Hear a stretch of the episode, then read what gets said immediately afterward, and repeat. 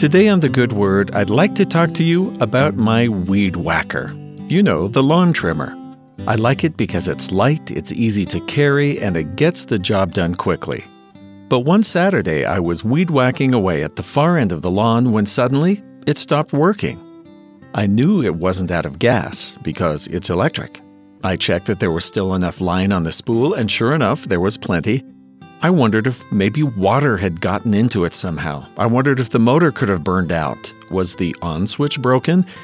And then I discovered the real reason.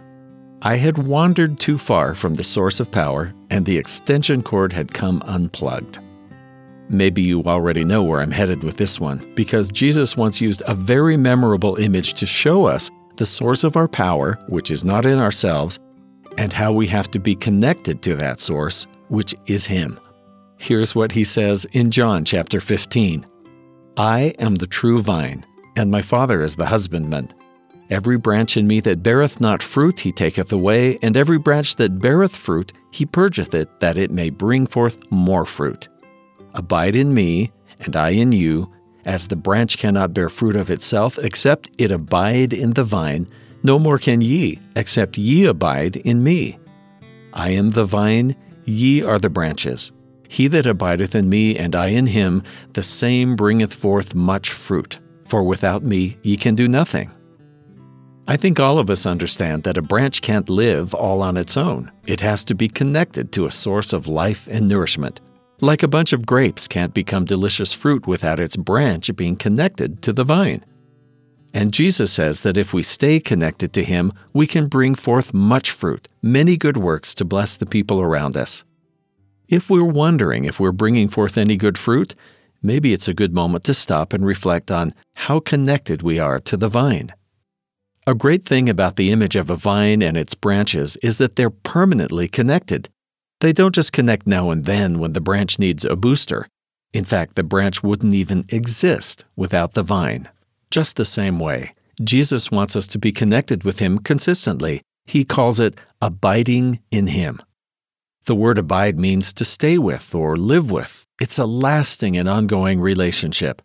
Elder Jeffrey R. Holland talks about abiding in Christ this way Christ said, I am the true vine, and ye are the branches. Abide in me, and I in you. As the branch cannot bear fruit of itself, except it abide in the vine, no more can ye, except ye abide in me. Now, abide in me is an understandable and beautiful enough concept in the elegant English of the King James Bible. But abide is not a word we use much anymore.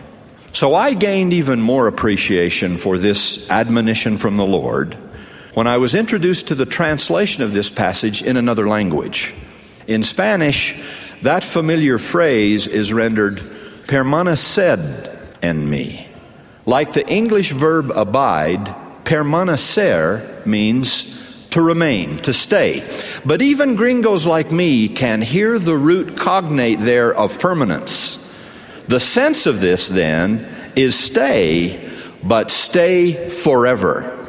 Come, but come to remain. Come with conviction and endurance. Come permanently for your sake and the sake of all the generations who must follow you, and we will help each other be strong to the very end.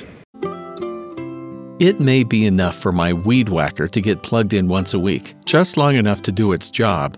But for those of us who are branches, we have to become permanently connected to the vine, which is Christ Himself, to bring forth the fruit He desires for us to bring forth. That fruit is joy, it's peace, it's a blessing to the people in our home, our neighborhood, and to the world. And the more permanent we can make our connection to God and Jesus, the better off we'll be until one day, after this life, we'll find ourselves connected to them and their love in a way that can never be broken. And that's the good word